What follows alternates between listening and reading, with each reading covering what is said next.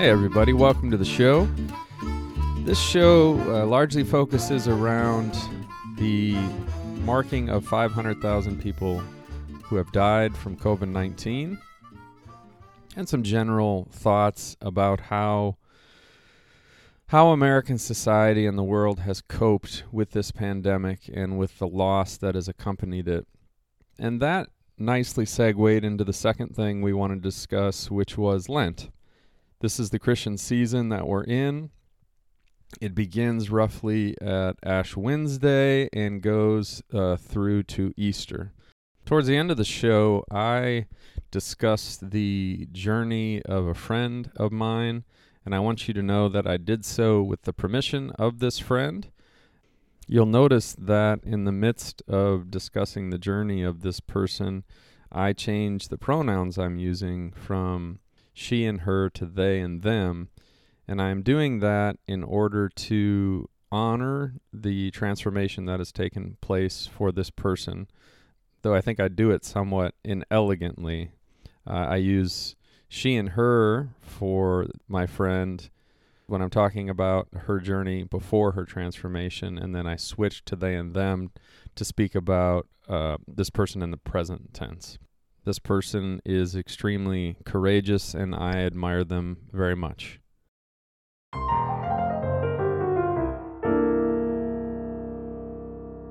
So you had something from our from a previous podcast that you wanted to address here at the beginning. Right. I kind of in passing, really. And I mean, I remember realizing it later as we were going on that I had said this, and I really didn't do anything else with it. I just kind of threw it out there. And honestly, I wasn't even meaning to make it um, something that was central or would uh, jump out at any of our listeners. But I, I talked about the sermon I preached that you and Tony, my brother, helped me write at the Crystal Cathedral, in which I, I was making part of the point I was making is that Jesus is a, was a racist too, like the rest of us. And I just kind of left that lie. And thankfully, and, and really uh, in a kind fashion, respectfully, and I think we can do this, by the way, folks. We actually can be kind and and uh, respectful in asking questions and pushing back on things that we hear that are alarming to us. Um, I had a couple of friends from uh, the church I served uh, in Portage, Southridge Church, who just sent me a wonderful message saying, "Hey, Marlon, explain yourself!" Exclamation mark, and it was uh, it was wonderfully well done. And so I wrote a blog about it. And if you go to marlonvis.com, you'll see entitled "Was Jesus a Racist?"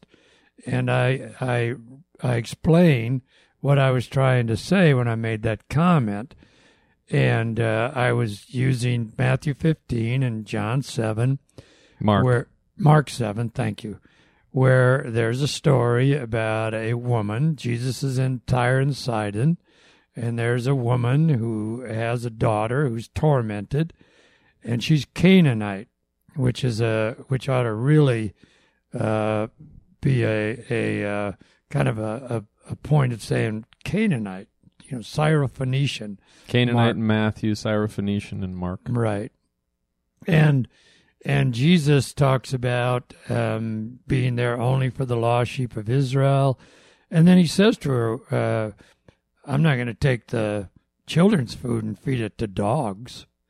Which is a an extremely derogatory term in the Middle East today still dog calling somebody a dog and um, I I made the point in there is that Jesus upbringing. This is I'm going to just say a couple of more things and then I'm, you can go to the blog if you want to read more marlonvis.com but Jesus was raised in a settler town with people who would have looked on the Gentiles with disdain. And Jesus grew up believing that Jewish people were better than these foreigners, the Roman soldiers and the Greeks in the Greek towns. And you hear that in Jesus' own words. If you read carefully, he talks about the Gentiles lording it over them. Don't be like the Gentiles. And so I make the point that Jesus was raised like me in a small town, and undoubtedly he was raised with racist views, and those views come out in this story. Now, what he does with it, how he overcomes it, that's the key to the story, I think, and the key for us. Yeah, you said he's raised in a settler town, and for anybody who knows modern Israel, that's going to be confusing.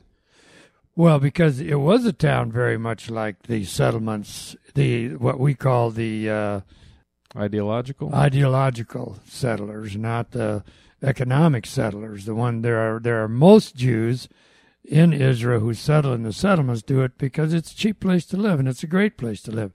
These are towns in the West Bank in Palestinian territory, but there are, are ideolog- ideological settlers who believe that they are there by divine right. The Bible says they're to be there, and they would look upon, and I think many Jews would look upon the, the Palestinians as lesser than. Uh, same as many of us white people look at people of color as lesser than. And Jesus would have been raised in a community exactly like that. Nazareth was settled during the Hasmonean period, so second century BCE. It was an effort to re Judaize the Galilee, and it was extremely successful. The Greeks who came there during Alexander the Great were driven out east of the Jordan on the eastern plain, the Decapolis, ten cities. But most of northern Galilee during the time of Jesus would have been Jewish. And these settlers, they were ideological settlers. They were hardcore, tough people who would have looked with disdain on the foreigners around him. And Jesus was raised in that environment. So he caught that just the same way that I did in my little town. Yep. Good stuff. Part of what just happened yesterday that I want to talk a little bit about is that we reached the milestone, the grim milestone of 500,000 people dead from COVID 19 in the country. Yeah, I just wanted us to reflect on that a little bit. What's the year been like? Gosh, uh, Black Lives Matter happened in the last year during COVID. Um, I feel like there was something else big that happened. Well, I guess the election is probably what I'm thinking of during January COVID. 6th. January 6th. Man, that's a lot of stuff. and in the midst of that, 500,000 people died and many, many others were hospitalized. Um, well, I appreciated the fact that Joe Biden took time last night to address it. Uh, 500,071 was the number that he quoted in his address. And uh, so I appreciated that he was acknowledging the milestone. He made the point that these are more more lost. Five hundred and some thousand is more than we lost in World War One, World War II and Vietnam combined. And that's a huge, in one year. One year. In one year. Just think of how long World War One, World War II went on at least four years, mm-hmm. and Vietnam went on for nine or ten. Yep. I mean, you know, and this is one year. We lost 500,000 Americans. And I think he wanted us, and, and it's Lent. What a what a time to reflect on death. I mean, Yeah. I think that's where you want to go. Yeah, eventually. What what a what why we're starting with this is what a time to reflect on loss and death and what this all means. I mean, how we handled the pandemic. There's some repentance that ought to be taking place. In and I'm not talking about the Trump administration, but the way we fought over whether to wear masks or not Yeah. the way we fought about whether to be in person at worship or in other Mhm. places or not. I mean, for crying out loud, people were dying, and we were fighting over whether to do this little thing. Yeah, we didn't. Unfortunately, I mean, if you think about the patriotism that often often accompanies war, it didn't feel like we got that same patriotism around this thing. That, in a sense, it should have been easier this one because we were all affected, almost not not equally in terms of loss, but in terms of having to struggle through it. I mean, I realize some people lost jobs, some people didn't, but everybody had to somewhat dramatically change their lifestyle, and it, it was um, difficult in different ways for everyone. And it was a a real opportunity for us to come together. And I don't want to say it, that that didn't happen at all because there were. I mean, I have ways personally that I've I've seen people um, come together and help each other, and I feel like sometimes I feel like the mass controversy was over overplayed because with the internet and social media, you see all the bad actors. Right. All their stuff gets amplified. I mean, most of the time I went out, people were wearing masks. Absolutely. Once once once we understood that mask wearing was important, how we didn't get how that one got screwed up, I, I never quite understand. It should have been obvious that masks should have been the first thing that happened. Instead, we were incessantly washing our hands. Right. and it turns out that that kind of transmission wasn't the main way but i want to acknowledge that there wasn't the kind of coming together that i would have hoped for in in our country i think in part that's sort of impossible right now with the divisions we have in our country um, politically Mm-hmm. I don't Uh, know though. I- but there was a lot of yeah. there was a lot of good that did happen. It's just that we the good didn't get amplified as much, and that's partly due to the fact that our leadership for for most of this was a really divisive type of leadership. I, it would have been interesting to see what it would have been like under a more unifying presence, or at least somebody desiring that as our sort of national leader.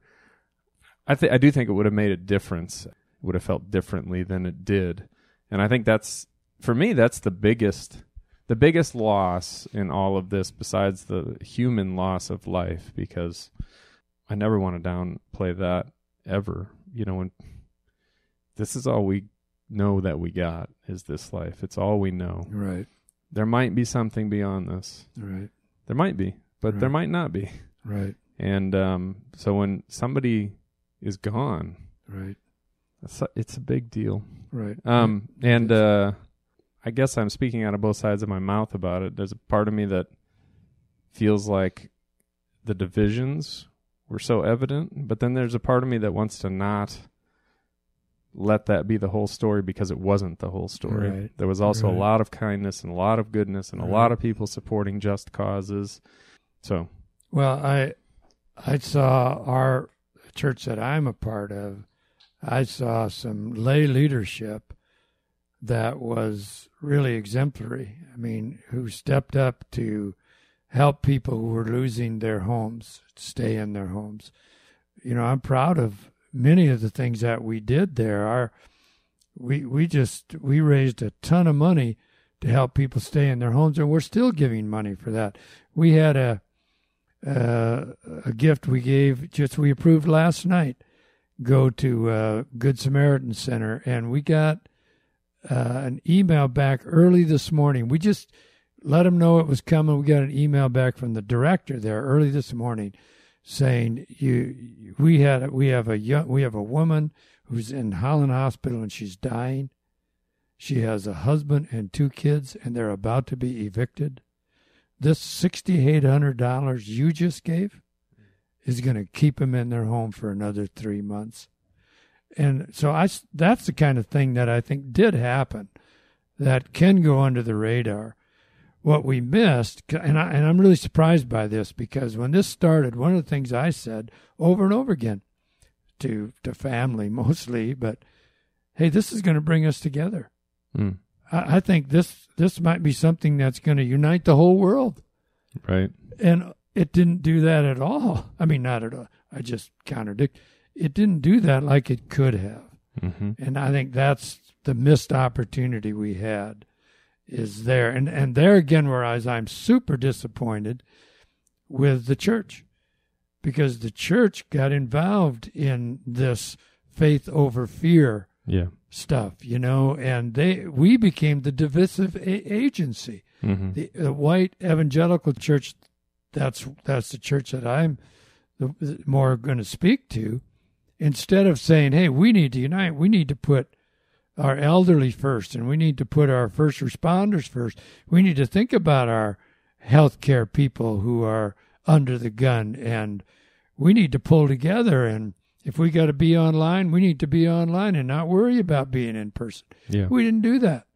We didn't do that. No. You know, we we uh, did just the opposite. We Mhm. became the the institution uh, provoking the fights, yes. and that's the sad part for me. And that's why I think so many people are disillusioned right now. Or I'll just speak for myself. Or we see this good stuff that happened too, and then we hold it up alongside the other, and we Yeah. wonder what what's going to win out in the end. Well, I think what it, I think maybe this is a way to frame what we're trying to say is there was a lot of anecdotal good things that happened, but the broad trends that emerged were not as hopeful. I think the other thing that happened was we had an opportunity to think about the systems in place in our country, the health system, the uh, safety net system, workers' rights. How much? What? What? What does somebody who works at a grocery store, you know, at checkout deserve? What does that person deserve who works forty hours a week or who drives a bus? We had an opportunity to see how critical they were to the functioning of our society doing this thing that we all need them to do, right? If you and I, the things we offer to the world, stop, it's going to be fine. right? But if these people stop doing those jobs, right? I think we noticed, of course, the nurses and the doctors. God bless them. Um, but they get paid well. You know, bus drivers, people work at grocery stores, they don't get paid well. They don't make a living wage most places. And um, I think this was an opportunity to say, you're really valuable and you work hard. And now we, we see that and we didn't see it. Yeah. And we want to make sure that you're taken care of, that you can have a, a life of dignity.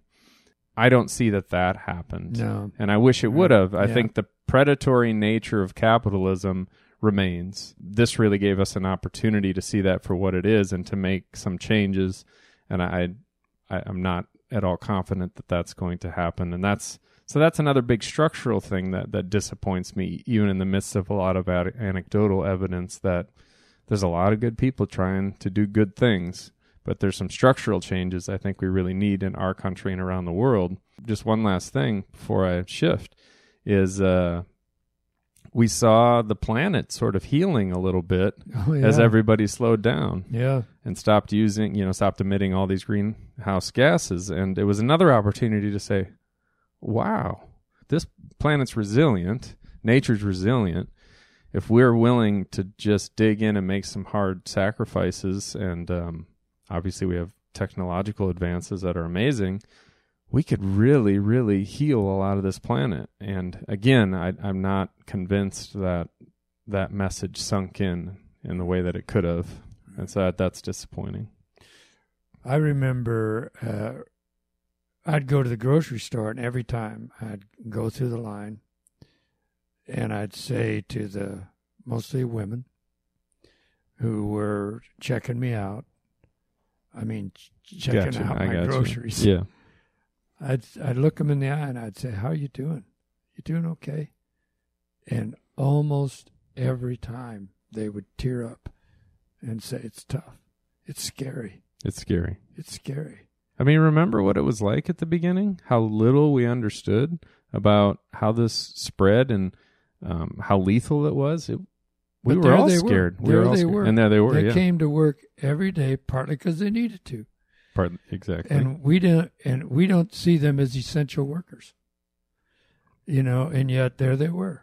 You know, and I just think we, again the the bravery and the just the toughness of some of these folks, but also the, I'm telling you, every time, almost without exception, and I would always ask that, and you know I would, you believe that. mm-hmm.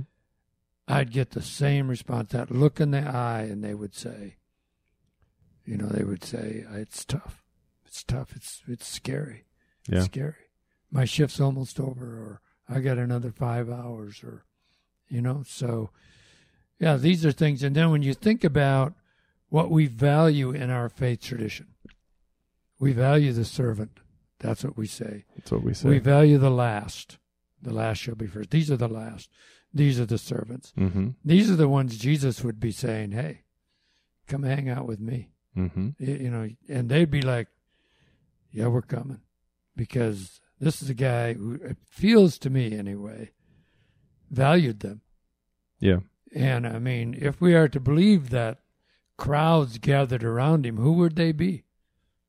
Who who would those crowds of people be from those little villages? Well, the other thing is people at the margins like that, they they know the true nature of our society in a way that you and I don't. Yeah, exactly. Right? They have things to teach us. People on the margins economically, people on the margins because of sexual orientation, people on the margins because of race, um, women on the margins. Um, they children suffer things that you and I never suffer, and they then they know things about the true nature of our society that we just we don't know. We don't because we don't experience it. So i think that's the other gift that they have and and we're not uh, receiving that gift from them because we're so often overlooking them right? right. And this is my i have this bias in me right? Because i i love elite knowledge right? From elite educations. I i openly admit that. And so i have a tendency you know, just to think, well, a, a grocery store clerk doesn't have anything to teach me, right? And that's a real shame. And I'm, I'm, it's taken me a while to come around to seeing the arrogance of that. I mean, the arrogance of that is sort of obvious, right? Uh, but also, uh, when you're a heady per- intellectual person like me, you can think that all the knowledge there is to know that's worth anything is up in that stratosphere. Um, it's not down here. That gritty stuff, right? Isn't. It's just not at the same level, and it's it's not, it's not true. It's just not true. And so uh, that's been a lesson that I've been trying to, to learn for myself. Is um, what sources have I totally just overlooked because they're not super educated or sophisticated. So I'll tell you a story. Okay. Comes out of Israel Palestine. Archaeologists. This is uh, really well known. He's the guy who dug out Hezekiah's tunnel. And, and by Hezekiah's tunnel is a tunnel that uh, went underneath the old city. It was to bring water, went underneath the city back in the time of King Hezekiah, which would be 7th century. Uh, eighth. Eighth century. BCE. And uh, it's like 1,700 feet long and it kind of snakes around. And it's really kind of a marvel of engineering how they got that done. They wanted to bring uh, water from the kid, uh, from the, from the uh, Gihon Spring. Gihon, the yeah, Gihon. Gihon uh, into the city, and and um, so they the archaeologists find this. They're digging it out, and First, he uses students from the states, and they come and they dig it out. And the way they have to dig it out is they have to by buckets, mm-hmm. and they hand those buckets up. So these guys, they need to take a break every 15, 20 minutes because they fill the buckets with dirt, then they hand it up, and they have to make a chain, hand it all the way up the chain to get rid of it. And they fill the bucket with dirt. And every 15, 20 minutes, this archaeologist named Ronnie Reich, he'd say, I, they'd have to take a break. He said, well, then they went back to school. Summer was over. They went back to school. He hired a bunch of Palestinians out of Silwan mm-hmm. to come and do it. Silwan's a neighborhood right yep. there. Yep. And it's a poor neighborhood. Yes. And these are poor people, working class people, right? And he said, lo and behold, they come in, they fill the buckets a half full only, and they can work all day. And that's the kind of uh, intelligence, the kind yeah. of thing that people hear these college kids they they don't they can't figure this out, but these workers, right? This is what they do. Mm-hmm. They figure stuff like this out, how to make it work, and you see that all the time with people who work with their hands or do the kind of work that we don't do or wouldn't do or you know mm-hmm. so absolutely uh, um, I listened to a podcast today, and this was about the nursing home controversy in, in New York State, and that is that they started transferring some COVID positive patients because they were running out of room in hospitals. They transferred them to nursing homes, and it led to outbreaks in nursing homes and to a lot of deaths. And it was kind of it seems to that Governor Cuomo uh, covered it up um, or downplayed it or tried to keep the numbers from getting out. And thankfully, it's gotten out, and we'll see what the uh, consequences of that are. But whatever it is, um, it'll be deserved, whatever the consequences are. I was never a huge fan of Governor Cuomo, I must tell you, because he's a super pro Israel guy. Too much so, unfairly so, I would say. But um, she was talking about her mother. This this woman was being interviewed on the Daily, and her mother died in a nursing home. And she said her biggest fear, her mother's biggest fear, was that she was going to die alone, Mm-hmm. and she did. Mm-hmm. Died alone in this nursing home. That was the thing that she most regretted, and she didn't. Her mother wasn't even in the nursing home, wasn't living in a nursing home. She had hurt her leg and was recovering in the nursing home, but got COVID and died there. And um, that's happened a lot. These 500,000, it would be staggering to think how many of them, you know, they might have died with nurses or doctors nearby, but without loved ones. Death is a hard thing for all of us, um, for most of us, I guess I would say. But then to do it alone, I, that's hard to imagine. Yeah, so it made, made me think of Lent. It made me think of what does Lent, which is the 40 days leading up to Easter, and it includes Good Friday when, when Jesus is crucified. You know, what does Lent have to teach us, possibly, about death that we're all going to face? What does it have to offer the world? Anybody? What What have you been thinking about with Lent? My experience with Lent over the years is, I think, in the church year. Now, the church year, you know, you have starts with Advent, and then you have Epiphany, which is the kind of uh, the light, and then you have then you have Lent, which begins with Ash Wednesday, and Ash Wednesday is a service that reminds you you're going to die. So Lent really is meant to be that time when you think about your death, Right. when you think about the fact that one day you are no longer going to draw breath. You're you're going to die. And it's a sobering season. It's meant to be a very sobering season. And what we turned it into, of course, often is you know, some kind of a self discipline season. So, oh, I'm going to give up French fries Mm-hmm. for Lent, right? That's that's not the spirit of Lent. I'm going to give up alcohol for Lent, or uh, which might not be a bad idea. Or when I was a smoker, I would try to give up smoking for Lent. I never got it done because I was just never strong enough, and then I'd always feel terrible about myself afterwards. But Lent is meant to be this period when we stop, we slow down, and we think about our mortality. And here's the thing, though it's meant to be a perspective time.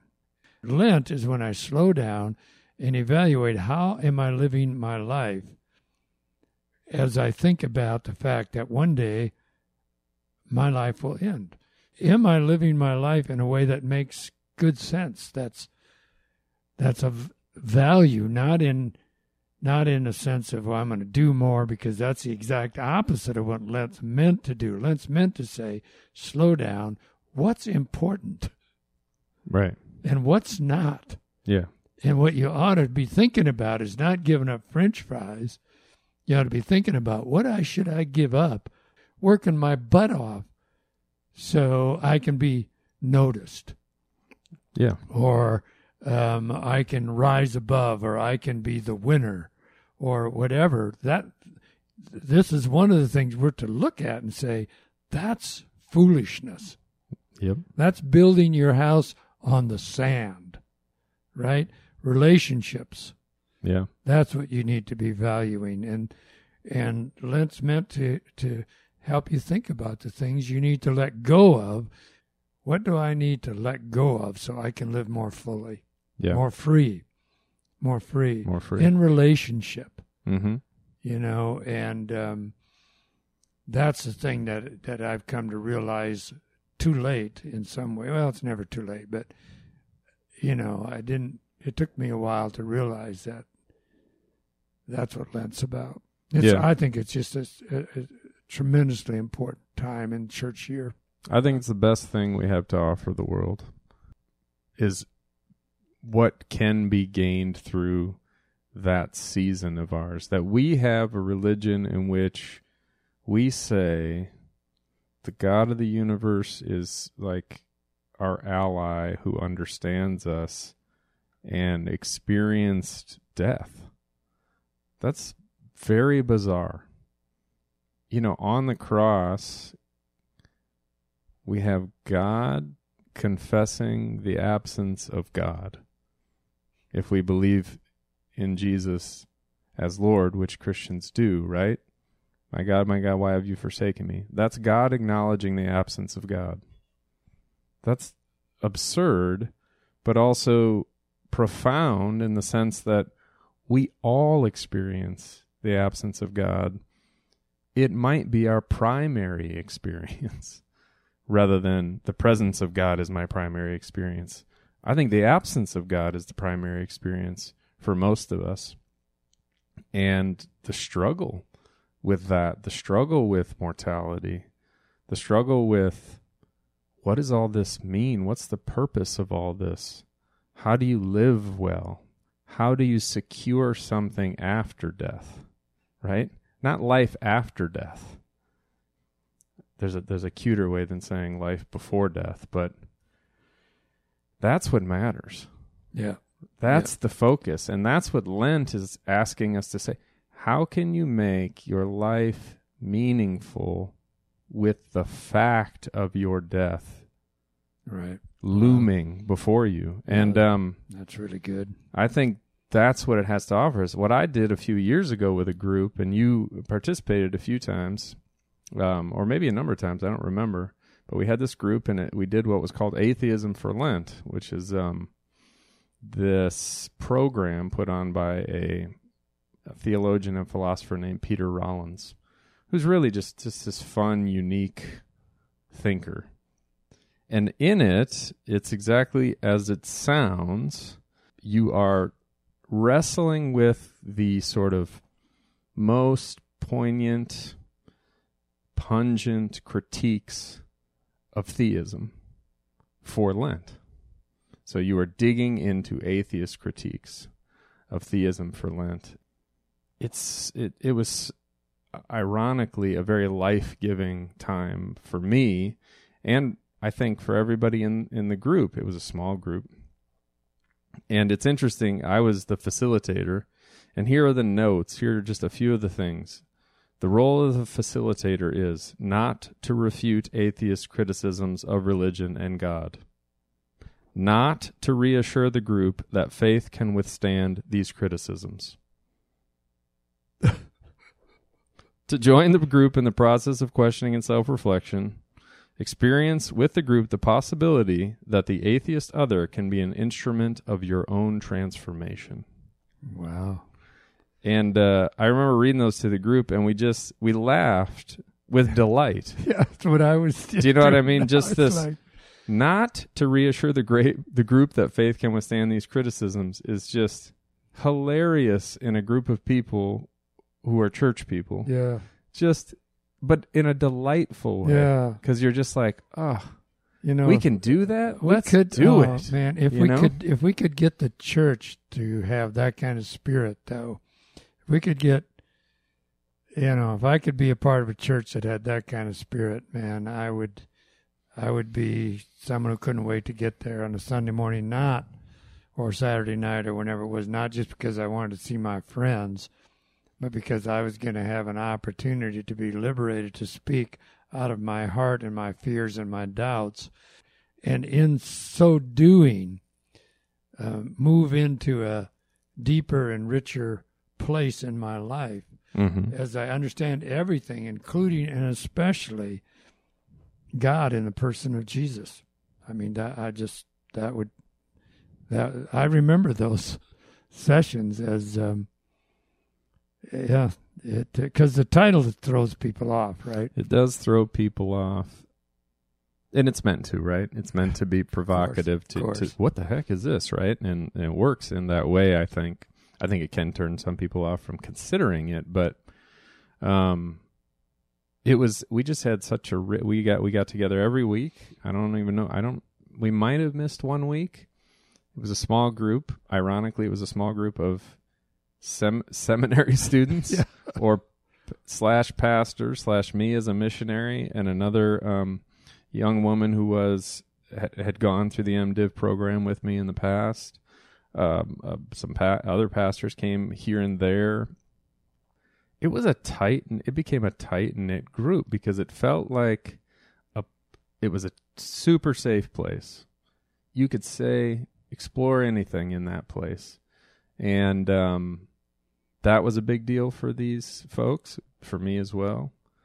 Um, and we really dug into the material and people's I think faith journeys were um, transformed um, in in some really significant ways. There was a young woman in the group, in fact, who I had met because she had been on a trip to Israel with uh, Israel and Palestine with me, and she had from from before that trip and then because of that trip and then and and further on had started to really wrestle with what she thought about God and what she thought about the Bible and what she thought about herself. And it was hard, but I could also tell that she was um, happy to have joined this struggle, like to have had the opportunity, the freedom to do so. Yeah, it ended up being really transformational for her, and and she has come out now as non-binary in her gender she and her husband. What does that mean exactly? Explain that for people. So, if you hear the title queer, um, one of the ways of identifying as non binary is to identify as queer, meaning I am a category, I don't identify with either of the category of male or the category of female fully. Right? So, if you have people who use the pronouns, and these are things I'm learning about now, I don't know these things inside and out. Um, so it's different than transgender. Transgender is where you are biologically, say, female, but you feel um, in your body and in your person that you are a male. So then you you trans, you go across your gender to the other gender, and you identify as a as a male, even though you were bi- biologically born as a female. Um, queer is just this other category where you say, I don't identify with either of those genders. You know, there are things about both of those genders that I identify with. And so that's the place she's at now. Um, she she was married and she is now uh, divorced, um, which is always hard. But uh, she would say it was what needed to happen for for him and for, um, in this case, I'll say it right, and for them. You see, I'm trying to make sure I get my pronouns right and she finished her. See, I'm doing it wrong already. It's hard to get back. They finished their MDiv, and now uh, they are thinking about doing a PhD in queer studies, and they are very happy uh, to have gone on this journey. And I know for a lot of people that will sound like I did something very irresponsible or I was a part of something very irresponsible. But I don't feel that way at all about it. And I know that they don't feel that way about the journey. They feel free. They feel like they're on the path not not that they are at the end of a journey, but that they are on the journey they want to be on. That they finally feel like they chose to be their true self. Mm-hmm. And that's a beautiful thing, whatever it ends up being.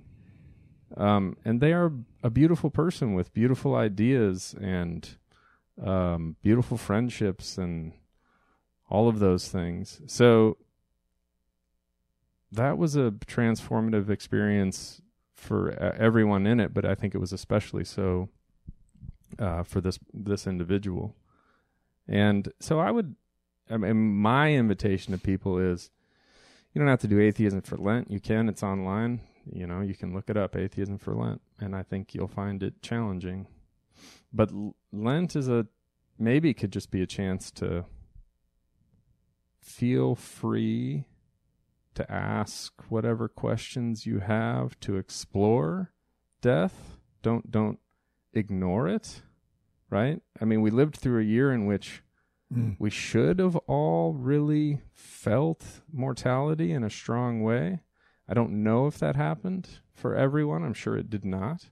I think Christianity has a tendency to leap past Lent to Easter and say yeah. it's all going to be okay. Jesus was raised from the dead, so therefore we're not going to die. So we don't have to. You know, we can dwell on it a little bit, but we all know we're going to heaven afterwards. I think that's not served us well. Um, I don't think it served the world very well. Um, I don't think it has a bright future that way of being Christian and the emphasis on that part of it, this transactional, like, I believe in Jesus, so though I die, I will actually live. Um, and so I would invite people to dig into suffering and death. Um, it might be surprisingly life giving to do so. How does that strike you? Though still hard. I, I would say um, thank you for all of that, what you just did. I mean, for me, it's still new information. And for me, one of the problems with Lent is not so much fear of death, it's fear of failure mm. or fear of not being accepted or. Right. You know, fear of losing respect because I've been writing this blog and doing these podcasts. Right. And, you know, I mean, Brian McLaren talks about that in his book, Faith After Death or faith after doubt. And he says, you know, one of the hardest things about the journey that you and I are on, that he was on too, yeah. is you lose respect of people you love because mm-hmm. they just they just cannot handle your questioning, your doubt.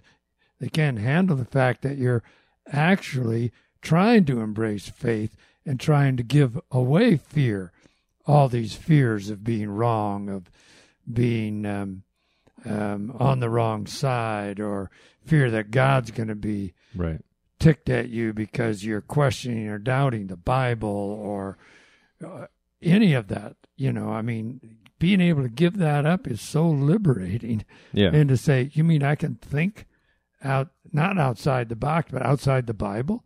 I can actually do that? Right. Yes. In fact, you should because the Holy Spirit's real and alive and working outside the Bible too. Yeah. In all kinds of ways. So, for, uh, as we go forward now in these podcasts through Lent, I, I would hope we can look at some of the themes of Lent that are in this year's scriptures, even. Mm-hmm. And and um, you know, I would really like to do that because that's kind of my wheelhouse. But I also would find it interesting to hear your take on some of those. Yeah, and we can do some atheism for Lent. I'll go back and look at some I, of that. I would stuff. love that. I think that bring was, some of that in. Yeah, I what are some would, of the lessons that he's yeah, trying to bring out? Yeah. Peter Rollins in that. I, I think you're not giving yourself enough credit. I I remember we talked about Joe Biden, and I said one of his strengths is that he has evolved and changed. Right? Yeah. People too often in politics, we don't give people credit for changing their mind. It's like you're a flip flopper. No, you're a person who's evolves over time. That's a good thing. We all should be doing that, right? And that's what you're doing. Um, and I think you deserve a lot of credit for it because the easier path, but I think less fulfilling, is to stick with what you've known, stick with what you've been told, stick with the group, um, with the herd, Brian McLaren uses oh, the word yeah, herd. Exactly, that's a better one. Stick Stay with, with the, the herd. herd. which is, you know, I mean, yes, there's, see, there's there, safety there's, in the herd, right? There is safety in the herd, and and what I, what I would wish for the herd, which which I would consider um, my herd would be white Christianity, is that we would actually be a safe place for that um, spotted calf, you know, uh, or whatever, you know that that um, that you actually can venture out from the herd and then come back in, you know, and be safe, rather than I can't break out of this circle that you know I can't go over there and check out that funny looking tree over there or whatever, you know. I will tell you a, quick story and then I know you want to wrap this up. I met with a woman this week who has gone through some really tough times. I mean, baby born premature, who's doing well, um, but tough, tough. A daughter who struggles with uh, uh, lots of different things, addictions and some mental illness. Uh, a son-in-law who died of COVID, and he was in a coma for a long time. And she wanted to talk to me, which is a, a real honor. And we met at church. And uh, she said, "Marlon, here's here's the question I have. Where was Bill when he was in the coma?" Where was Bill when he was in that coma? Was he there? Was he already gone? Where was Bill when he was in that coma? I said, Well, the the problem here is that I think we're asking the wrong question. I think we should be asking a different question. And the question we ought to be asking, and my point is not the question I'm going to give us now. That's not my point my point is if we're asked the right questions, we can, and I said this to her, you know, if we ask the right question, we might be able to find an answer. I said, so the question really isn't where was Bill, where was God? And I said, there were nurses there who cared for him. There was family who, while they couldn't be with him, were thinking of him, were remembering him, we're caring for him. A wife who he was a trucker who flew across the country with another brother-in-law, another family member to be right there in the lobby. So, in a sense, that's where God was. God was in those people that were caring for him.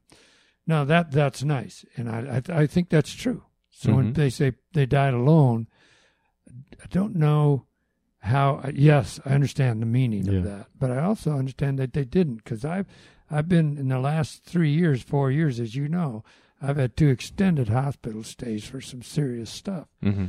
and those nurses mm-hmm. yeah my gosh and i mean female male they were amazing to me they were amazing to me the yeah. way they treated me they loved on me and they did that with everybody. It wasn't just about me. They did it with everybody. Yeah. The gal who cleaned my room was Polish, and one day she said, "Can I sing you a Polish song?" Yeah. I mean, where was God? I mean, for me, that's that's the answer. But the point I want to make is in Lent, what we need, and through this whole Christian journey, Josh, I'm trying to figure out not what are the answers, right? What are the right questions? Yeah. What questions should we be asking? Mm-hmm. Because if we get the questions right, yeah, we can finally start finding some answers that may, may be more fulfilling to us. And so, I, as we travel through Lent, you know, I know we're going to want to talk again. Let, us ask the right questions about the cross. Mm-hmm. Let's ask the, the right questions about Thursday in the garden. Yeah.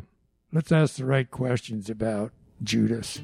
You know, what are the right questions? See if we can find the right questions. Yep. That that's where I would like to see us go during Lent. Hey, thanks so much for sticking with us. See you next week.